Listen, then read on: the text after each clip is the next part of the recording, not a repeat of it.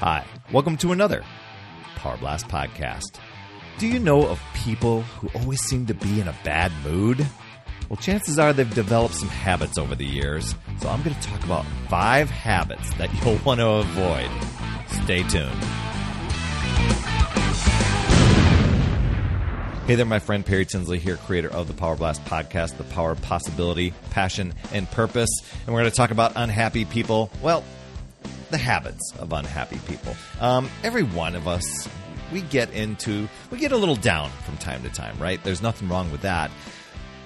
But we also know people who always seem to be in a bad mood, more often than not. And chances are they've developed some habits over the years that have just kept them in that bad mood. I, I know sometimes I even catch myself with some of these things I'm going to share with you. Um, to where it's almost like I'm convincing myself that I'm supposed to be mad or I'm supposed to be in a bad mood or or, or this situation I, have I've got to I've got to be mad about it or I'm going to be mad today. Just something feels off. And it really doesn't have to be that way. And you end up creating your own drama right? So if you want to be happier these days you'll want to avoid these five habits or at least catch yourself when you start to find that that it's starting to be a little bit more habitual right Number one is holding grudges. That's like carrying around a heavy weight on your, uh, you know, heavy weight on your back all day. Um, even when you're not actively thinking about it. So even if people have hurt you in the past, and this is tough, the the best thing is to to try and let it go or or find a way to sidestep it and move around it. Um, because the only person that you're really holding back is yourself when you're staying bitter. And it can really be difficult to do, but if, if, when you find the resources to do it, or find a way that you can do it and step step past the grudge, you're going to feel happier, more fulfilled, and it's actually rather freeing. Even if it's even if it's really challenging to let go of that grudge because you, you you've talked yourself into holding on to it for a long time, you're going to feel better. The next habit is being critical.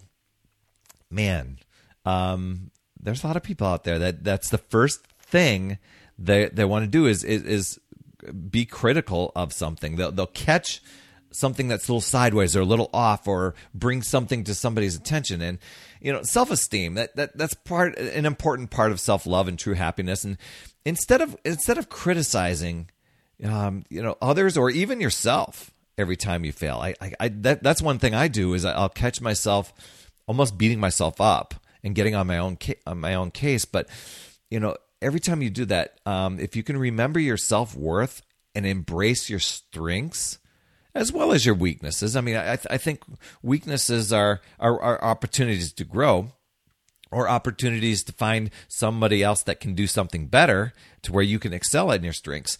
Um, so doing that for yourself and also the way you interact with others, um, you know, and if others are criticizing you, you know, it's it's about it's not about you. It it really is um, them projecting themselves, and you've got to let it go and remember that you know that's their issue, not yours. But um, if you do find yourself in that being that critical self, do your best to try and catch yourself and, and stop it uh, be- before it gets into one of these knee jerk habits that ends up putting yourself in a in a bad mood and and feeling off. Okay. The next one is constant complaining. Now, we're going through some really tough times right now with the COVID 19 virus that's been spreading the world. And a lot of people are going through some hard times, but I've seen some really, really great things happening. But I also hear a lot of people complaining. And so remove remove the situation from where we're at now and just say in general if if this virus wasn't happening complaining while it may give you some initial relief it never solves the problem that you're facing. And it really amplifies your negative energy and it brings you down and also brings the people down around you. That I those are one of the things that um, I, I, I often do my do myself a favor by trying to catch myself when I'm going into complaining mode. Um, is to step back and go, you know what? Is this really solving anything? And uh, how do I feel while I'm doing it? It, it doesn't feel good. I'm not. may may fire me up a little bit, but it's really you know unless I'm trying to get somebody on my bandwagon, it's really there's it's kind of a waste of time. Number four is being filled with regret. It, it's holding on to mistakes from the past, and that can lead to big time stress. You know, for a long time, I, I held on to uh, held on to some things that you know when I when I lost my wife in a car crash. Uh, one one person, you know, years later, told me that I needed to write myself a forgiveness letter. Um, you know, everybody, it, just because there were th- some things that I regretted uh, not taking action on that day.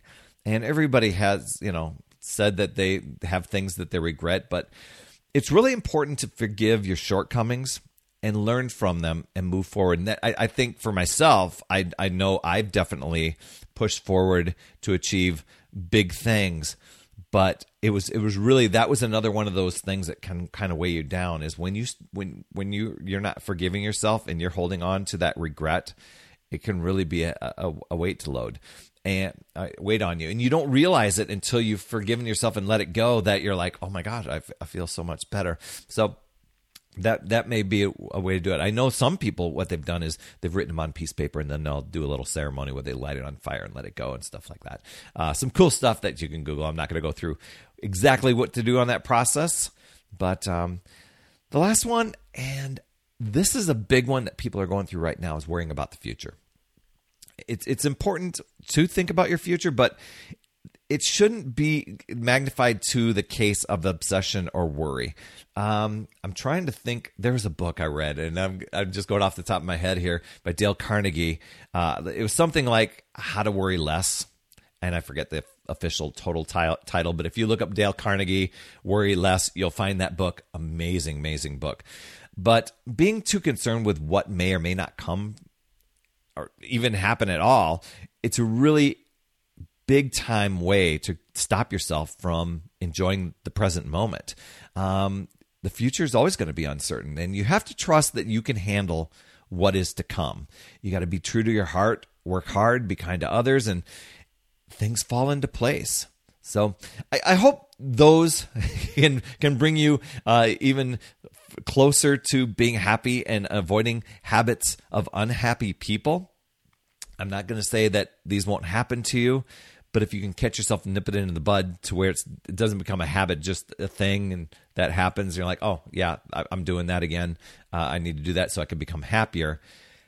You'll you'll be so farther ahead. And if you would like some more amazing ways to put yourself first, make yourself happy, then you want to grab my free Success Habits Master List. It's packed with routines, rituals, tips, and strategies to move you from feeling chaotic and stressed and overwhelmed to feeling grateful, healthy, happy, focused, and fulfilled.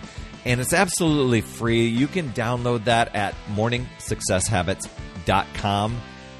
Once again, that's morningsuccesshabits.com. That's all I have for this week. Thanks so much for tuning in. I really, really appreciate you. And please share, subscribe, and leave an honest rating and review in your podcast app. It helps others to discover this podcast so they can get value too. You absolutely rock, my friend. And as always, remember, it's never too late. We'll see you next week.